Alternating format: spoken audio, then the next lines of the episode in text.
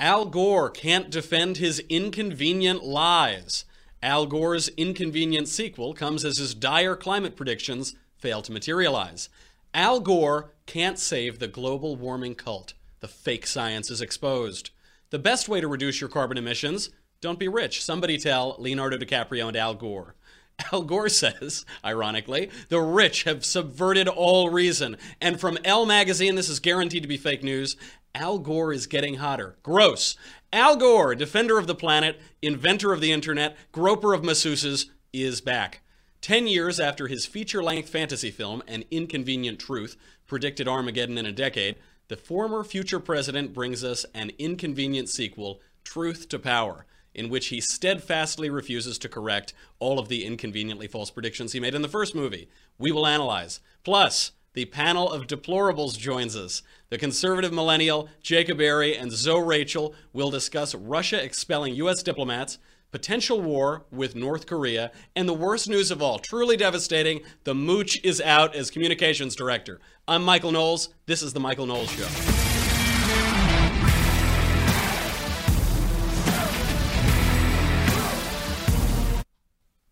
Devastating news. Absolutely devastating. This came out like 10 minutes ago. Scaramucci, after 10 days on the job, is out as the White House communications director. And this is the first episode of our show. Can you believe they gave me a show? I think I am the first guy in history to get his own show. But he gave me a job. It did give my producer Marshall a job. I think I'm the first guy in history to get his own show f- for not writing a book. So that's really great. I'm really happy to have it. This show, you know, it's going to be you come for the conversation, you stay for the covfefe. We've got a great panel coming up later. But first, we have to dive right into Al Gore. So let's get right into it. We knew it was coming. When he made that first movie in 2006, what would you have predicted was more likely in 10 years? Armageddon or Saint Al wringing more money out of this racket? Clearly, it was the latter. You know, it's expensive. He's got to pay for his beachfront property that is going to be flooded soon, I suppose. He's got to pay for all those jets. His house, his Tennessee house, consumes between 12 and 20 percent more energy than the average home. So he's got to pay for all of that carbon offset, presumably. But we have a lot to dissect here. So let's let's get right into it. I saw it so that you don't have to. Let's look at the beginning of the trailer for an inconvenient sequel. Well, I'm here to tell you now, Man Bear Pig is very real, and he most certainly exists. I'm cereal. But have no fear, because I am here to save you. And someday, when the world is rid of Man Bear Pig, everyone will say, Thank you, Al Gore. You're super awesome. The end. Are you sure that was from the movie? I, c- I can't remember if that was from the movie or somewhere else. Now, that, that isn't fair. That is not fair. We shouldn't be making fun of our opponents like that. By the way, the reason it isn't fair is that Al Gore would never exaggerate his role in world history or his self importance, I don't think, right? My service in the United States uh, Congress, uh, I took the initiative in creating the internet. Oh, oof, gosh, that's that doesn't look good. All right, well, let's get into the actual trailer if we can. Do we have it? Can we bring it up? It's supposed to be 70 degrees today. It's freezing here. Speaking of global warming, where is we need some global warming? It's freezing. The most criticized scene in the movie An Inconvenient Truth was showing that the combination of sea level rise and storm surge would flood the 9 11 memorial site. And people said, what a terrible exaggeration. Hurricane Sandy slammed into New York City last night, flooding the World Trade Center site. This you have to hand it to Al Gore. This guy has cojones of steel. He opens up his trailer with some of the most stunning hypocrisy in the entire movie. One thing we're always told by the alarmists, uh, the global warming alarmists, is that weather is not climate. So Donald Trump, you saw in that clip, he says, you know, wow, we need a little bit more global warming. It's a little chilly here. And people say, well, that's just the weather, and the weather is different than the climate because the climate is a lot of weather or something like that. But then Al Gore immediately goes to one weather event that happened in New York. I lived through it. I was actually my apartment was flooded during that storm. That wasn't the worst storm in New York history. There were there have been I think something like 84 major hurricanes and cyclones in the last 3 400 years in New York City. That that was certainly not the worst one. There was one in 1938 killed 600 people. That fl- and by the way, Al Gore's claim in his original movie, I don't think it's that every once in a while parts of New York are going to flood, the streets are going to flood. I think it was that major cities would be underwater. But it, it is a really masterful painting over and glossing over of that first assumption and and really that stunning hypocrisy sets you up for the rest of the movie let's keep going on with the trailer Talking about breaking the impasse, virtually every nation in the entire world agreed to get to zero greenhouse emissions. It is unprecedented. It's time to put America first. That includes a promise to cancel billions in climate change spending. the gall, the unmitigated gall of our president to put the country that he's the president of before all of the other countries in the world. Can you believe it? It's un, unimaginable. But you know, there are a lot of things that the rest of the world does and America doesn't do that, that are pretty good. You know, the, the rest of the world does uh, play soccer. We don't do that, and that seems just fine. Rest of the world has abandoned the Christian roots of Western civilization. I'm pretty glad that we've we've managed to keep doing that. The rest of the world abridges the liberty of its citizens, even in the Anglosphere, even in the United Kingdom. If you say something that's politically incorrect, if you make comments about Islam or other religions or pol- political ideas, you can be arrested for, for doing just that. The United States has done quite a lot of things on its own and avoided a lot of the, the conflicts and troubles that the rest of the world has. But he takes another pot shot at Trump. Th- this trailer might as well be the, the Donald Trump trailer. It is totally a reaction to it, and probably uh, Al Gore thought that he could make a little bit of money by tying it into the news, but alas, alas, nobody nobody has been going to see this movie. Let's uh, let's go on. Do we have more of this trailer? Next generation would be justified in looking back at us and asking, What were you thinking? Couldn't you hear what the scientists were saying? Couldn't you hear what Mother Nature was screaming at you? This movement is in the tradition of every great movement that has advanced humankind. It is right to save humanity. It is wrong to pollute this earth. It is right to give hope to the future generation. I do not hear Mother Nature screaming at me. I hear Al Gore screaming at me. It's very unpleasant.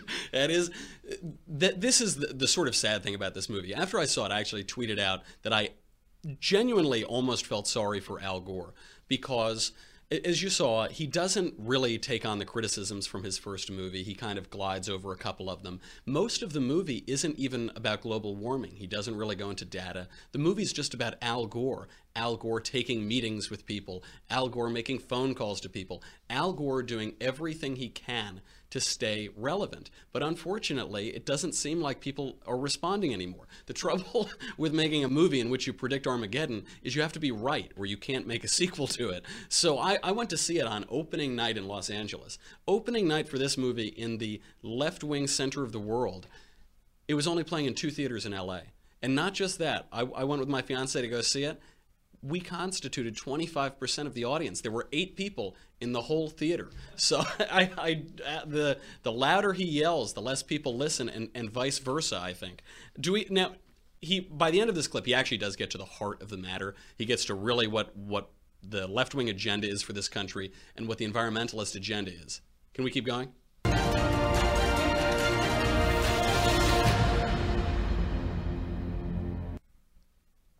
I guess we skipped over his. Oh, I, I remember it. So even though we skipped over his words, what he says are don't let anybody tell you that we're going to Mars. Don't let anybody tell you that we're going to colonize someplace else. This world, this is our home. We're staying here, so we have to stop doing whatever. We have to stop driving our cars and, and having nice, productive lives. That is the heart of this left-wing agenda. Because in the old days, this this is not what we saw. We now we're being told do less, drive less, produce less, travel less, pollute less. You know, there there's no uh, positive message that we're getting out of this. This was not always the case.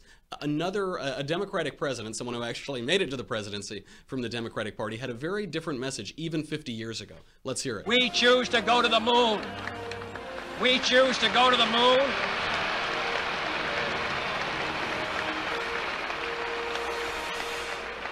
We choose to go to the moon in this decade and do the other thing, not because they are easy, but because they are hard.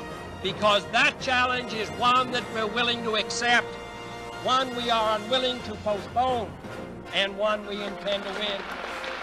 We choose to crush tin cans. We choose to cut those little plastic things that hold the cans together so the dolphins don't choke. We choose to crush tin cans. That is, the Democratic Party has come a very long way since from President Kennedy to Al Gore. And uh, it's a really sad devolution that we're, we're seeing with them the, movie isn't about global warming. One neat little trick he does in it, though, you, you've seen the nomenclature change over time. Initially, in the 70s and 80s, it was global cooling. Then it became global warming. Then it became climate change when the scientific observations didn't match up with the predictions. Now, Al Gore's changed it again. That the phrase he uses constantly, incessantly in the movie is the climate crisis. The climate crisis. And this serves two purposes. One, it's just as ambiguous as climate change, so it's unfalsifiable. But climate crisis also means, come on, everybody, listen to me more, come see my movie, care about this. He's seen that interest in global warming has ebbed uh, and uh, receded immensely since 2006. So the, the, the end is also pathetic. This movie ends like a bad nonprofit fundraising video. They have a hashtag up on the screen. They say, tweet this, tweet, be inconvenient, go to our Facebook page. It, it's really, really pathetic. Whatever you thought of that first, I mean, the first movie was nonsensical, it was stupid, it was alarmist but it was good propaganda. It was actually a pretty good good work of propaganda. He won the Oscar for it, I think. He got his Nobel Prize for uh, for his PowerPoint presentation. This is really phoned in. It's a cheap money grab, and sad for him, it isn't making any money. So before before you rush out to the sequel after that uh, great recommendation, there are uh, some corrections from the first movie that he does not address in this movie. You would think he'd take the opportunity, but he doesn't. So we've all heard about a lot of the scandals. At East Anglia University, the United Nations climate scientists were caught manipulating data, trying to hide the decline to account for periods in which warming did not occur over the past 15 and 20 years. Uh, the the IPCC actually, the Intergovernmental Panel on Climate Change, did admit in a draft of its 2013 report that a lot of their predictions haven't come true. So they were at least a little bit more forthright than climate evangelist Al Gore. But uh, in 2007, so just shortly after the movie came out, the British High Court identified nine errors in the movie th- that were so egregious that if you showed the movie to school children in the UK, you actually had to read a disclaimer. This is one case where he needed a trigger warning because there were so many falsities in the movie that we had to correct them. So, and since then, we, we've seen that many other predictions from the film haven't come true. But let's just go through them really quickly so that you can be prepared when you become the fifth person to go see Al Gore's uh, Inconvenient sequel. So, in the movie, Al Gore predicted a 20 foot sea level rise in the near future. The judge in that 2007 decision said, the Armageddon scenarios he predicts, insofar as it suggests that sea level rises of 7 meters might occur in the immediate future, is not in line with the scientific consensus. So much for that scientific consensus, the 97%, the 150% of scientists that think Al Gore should have been president or something like that. I don't remember what the exact study was. The second, uh, the Pacific Atolls, quote, are being inundated because of anthropogenic global warming was a claim made in the movie. There is there is no evidence of that. There's no evidence of evacuations happening there. It was just made up whole cloth. Number 3 global warming would shut down the gulf stream the the stream between the continental Europe and the UK and the east coast of the United States even the UN climate panel said that that was unlikely. That was the UN climate panel said that'd be unlikely before Al Gore made his movie, but he put it in there anyway. I guess he spins a good yarn. It makes for a for a good film. Uh, then the film also showed an exact fit between carbon dioxide level rises and temperature level rises. But the data don't bear that out. The judge pointed this out. There is some scientific consensus that there is a relationship between the two, but a one to one direct line there is no evidence that that exists. Al Gore staked a lot of his ridiculous film on it. And then Kilimanjaro. The snows of Kilimanjaro. Mr. Gore predicted in 2006 that the snows of Kilimanjaro would be gone within 10 years. Marsha, have you have you seen it lately? Have you looked at any? Yeah, I'm looking right now. You're like, it looks pretty good. You haven't pulled up. There's there's snow still on there. Yeah, That's not from 10 years ago. No, we're actually going to board it as a company this year. there are still snows on Kilimanjaro. How wonderful for Mother Nature. How sad for Al Gore. Uh, another another prediction similar is that Lake Chad is drying up because of global warming. This one is a little trickier because Lake Chad actually is drying up depending on the season and, and over time, but uh, there's no evidence that it's caused by man-made global warming. Th- this is what's really hard too, where people say a little bit of knowledge is a dangerous thing. whenever anything happens in the environment, nobody knows anything about environmental science, including myself. But uh, because this has become such a political issue, anytime it's a partially cloudy day in Los Angeles, the, the mass populace will attribute it to global warming. And there isn't evidence for a lot of these things. So with the drying up of Lake Chad, th- there are a lot of other reasons that have been proposed. There's been a massive population increase, there's been uh, there's grazing, and there's also regional climate variability. So not not all climate variability is due to some global phenomenon or man-caused pollution. Places change over time, and uh, there's much more evidence that that's what's causing the Lake Chad dry up than you're driving your SUVs. Hurricane Katrina. Al Gore uh, said that Hurricane Katrina shows the effects of global warming. And this is another incredible evidence where weather is not climate and climate is not weather except when it's convenient for Al Gore. Then, then there's a one-to-one correlation. But when conservatives say it, that it's ridiculous, you're uneducated, you're rubes. The, there is there is no evidence that Hurricane Katrina was caused by global warming. There is a lot of evidence that Hurricane Katrina and the devastation that it wrought is caused by insufficient levees and bad Democrat municipal leadership. There, that's that is a city that's been run by Democrats forever, and they didn't prepare for for uh, these potential disasters. Not a lot of evidence. Again, that your SUV caused that that terrible disaster. And then the polar bears. Those poor don't you remember after that movie came out, there were all these memes going around that one that lone polar bear on a, on a little floating ice sheet because all of his pals had drowned. The, they were in danger of going extinct. The, all the ice was melting, so they were swimming and drowning. Uh, there is just three numbers that we should read off that will that will disabuse you of this notion that Al Gore propagated in his film. In 1960, do you know how many polar bears there were in the world? Estimated 8 to 10,000 polar bears in the world. That is in danger of extinction.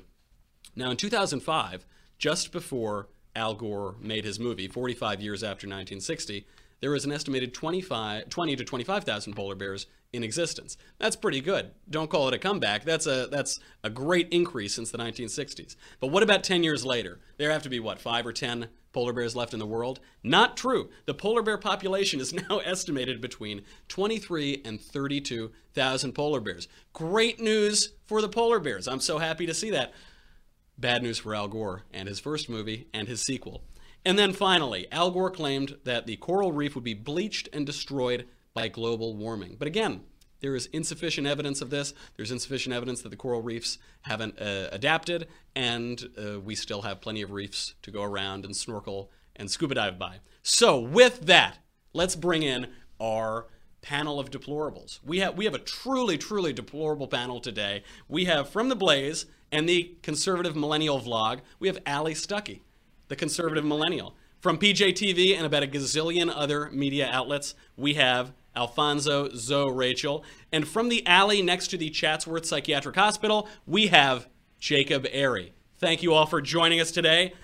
Let's go right into Al Gore. Zo, why are we wasting so much time talking about health care and ISIS and the North Korea crisis when we could be talking about the sun monster? The sun monster is going to kill us all. And Man Bear Pig. Man, uh, you know, I probably shouldn't say this on TV, man, but when you say let's go into Al Gore, that sounds dirty. That's a great point. I should have reconsidered my thoughts. I don't, I don't like the way that sounds, man. There's a lot of gas being there. That is an X rated way to begin the Michael Knowles show, going right into Al Gore. It's, I, you started it. You started it. But, you know, the thing with Al Gore is I think that he's he's undergone a, a transgender change and he's decided to represent, represent himself as, as a Mother Earth. And uh, and if you really cared about the environment, I don't think you would be encouraging people, you know, to waste their gas money and waste gas and emissions going to see his movie. That is a great point. Jacob, if, if we just count a few more Chads out of those counties in Florida, do you think Al Gore can finally be president? That's what this is all about, right? It's just 16, 17 years later, he can't get over it. I know, and it, what's crazy about it is Al Gore, when he when he won his Nobel Peace Prize for doing this slideshow, there was people there were people who actually deserved it. There was a lady who was proposed by a Holocaust organization. Her name was Irene Sendler, and she actually rescued 2,500 children, Jewish children, in Poland during the Nazi occupation. And She lost to Al Gore, who did a, a video that has largely been debunked, or, or, excuse me, debunked. So I honestly think that even if we got rid of all those uh, all those rednecks who who just want to drive their their Ford F-150s, I still think Al Gore would, would lose in, in the long run. Typical right-wing propaganda. You think that some some hero of the Holocaust deserves a prize more than Al Gore who told us to crush tin cans. Absolutely disgusting hate speech. Allie, do millennials care about global warming or is this just some baby boomer hippy-dippy fantasy? If they buy into this anti-Trump propaganda that Al Gore is pushing, there could be many millennials that do. Unfortunately, we're duped by things that we scroll on past on Facebook. Um, sensationalized headlines. And so, if you're someone who is easily duped, uh, then maybe you could go to something like this and actually believe that the world is coming to an end. But if millennials actually stepped back and thought about the facts, that Al Gore is saying that our quality of life is lowering, that life expectancy is lowering because of fossil fuels, and they actually thought about the fact that the opposite is true, that the quality of life has become better, that life expectancy has lengthened even while we're using more and more fossil fuels, then maybe they would see that what he's telling isn't the entire picture. And if Al Gore really cared about people, the 7 billion people in the world, their access to clean water, their quality of life, he would actually be pushing fossil fuels. But he's not. He's doing the opposite. So anyone that doesn't see this as propaganda, millennials or not, sadly, they're part of the problem. To quote a great man, sad. The speaking of gullible fools, there is this really creepy aspect to the movie where the last third of it shows him going around to these cult-like gatherings and he's teaching them. He calls them his gl- global warming trainings or his climate crisis trainings. And you see all of these little clerics of the global warming religion learning from their their pope, their high priest. So, is that what this is? Is that what this is about? Just secular religion and and gullible fools? Well, I'm getting a I'm getting a bad transmission, but I think if I if I could try to piece together what you're saying, because I did hear I heard the magic word of religion. That's what I think this whole thing is. I think it's state-sponsored religion as it is. Um, but yeah, this you know he is he is preying on the self-righteousness of these millennials. And by the way, I feel bad for these millennials because of all this global warming stuff, these people are having these these kids are having to pay some awful gas prices. I feel you know you guys first get your driver's license, you're ready to hit the road and take off the gas. You guys got to pay these high gas prices.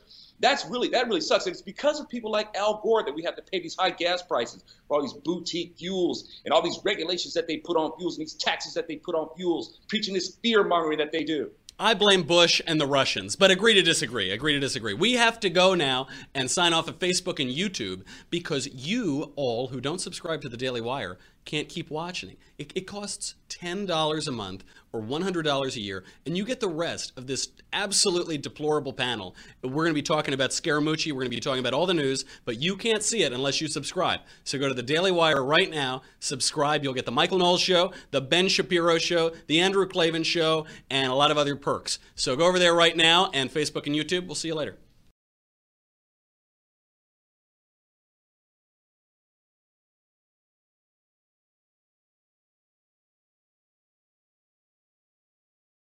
Okay, so we have news now that Russia will expel 755 U.S. diplomats in retaliation to new sanctions that we've passed. Here, we, we actually have video footage of our weak, corrupt president colluding with the Russians. Do we have it? My last election, Yeah, After my election, I have more flexibility. Yeah. yeah, I understand. I transmit this information to Vladimir and understand. Oh no, that, that, was the last president. That wasn't that wasn't the new president. That was the weak and corrupt president Barack Obama. Okay, interesting. Well, things don't look good in the U.S.-Russia relationship, or maybe that's exactly what Trump wants us to think. Allie, can we finally drop this uh, Russia collusion narrative? Is it over finally? Um, I don't think it's ever going to be over until we get which what do they want? Do they want Trump to be impeached? I don't really know. I don't think it's going to be over, but frankly, I don't think is that much of a story. Yes, there's tension between the U.S. and Russia, but what else is new? All he's doing is dialing the number of diplomats back to what it was before. 755 diplomats in Russia is actually a huge number. I think we only have around 50 Russian diplomats in America. So he's just scaling it back. This is uh, you know, political tick for tack. It's not that big of a deal, honestly. Jacob, Are the U.S. and Russia headed for conflict right now? Or has Trump ushered in an actual Russian reset, which Hillary Clinton tried to do and mistranslated the word? Is this a big nothing burger, or are we headed for are we headed for conflict? We've always been in conflict with Russia, so I honestly think it's just a big nothing burger. I agree with Allie. It's just business as usual. He did the same thing when during the Obama administration when Obama shut down some of their embassies. Th- that's all this is. It's just him trying to say, "Hey, look at me. I I ride on a horse with no shirt on." That's all that Putin is doing right now. So, you know, we haven't had a war in a while. It's been all of our wars have kind of been uh, winding down. Can we get can we get this one? Should this, or are we uh, how how are the Democrats going to spin this and how are we going to finally get some war over here? I'll tell you what, man. I, I usually hear the popular thing. Uh, the popular saying is we need a war to increase our economy. I, as far as I remember, we've been at war for a little while, and uh, I don't see people feeling all that great about the economy. But uh, yeah, sure, why not? And you know, it was our, what, who are we talking about doing war with today? We talking about uh, uh, uh, uh, North Korea? Is that the one? Oh, hey, you know yo, that, hey, that's a great you know, point. Don't don't, huh? You know, and, and by the way, you know, Kim Jong, uh, listen here. You know, you don't want to mess with us too much, you know, because Americans we love barbecue, and uh, we hear that uh, Korean barbecue is really good. So, uh, you know, if you don't want to be on our grill, you know, leave us alone. Uh, you know, I'm glad you brought that up. We actually have live footage right now. We have a live feed into Pyongyang as tensions ramp up with North Korea. Can we ping into that? I'm so lonely, so lonely, so lonely inside real Rome. There's no one, just me only, sitting on my throne. I work very hard and make up great friends, but no I'm not gonna cut it.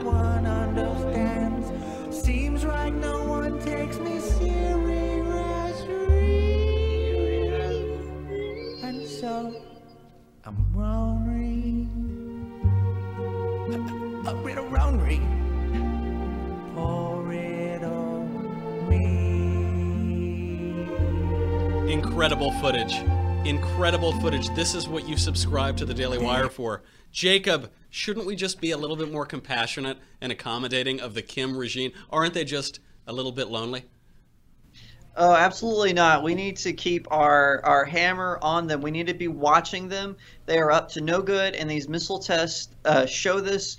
I, I'm not advocating we should in, do an invasion or anything, but we should definitely keep a sharp eye on them. They are always trying uh, something new to uh, to cancel out democracy because they want to spread their red terror wherever they go. Have you no empathy, you monstrous Republican?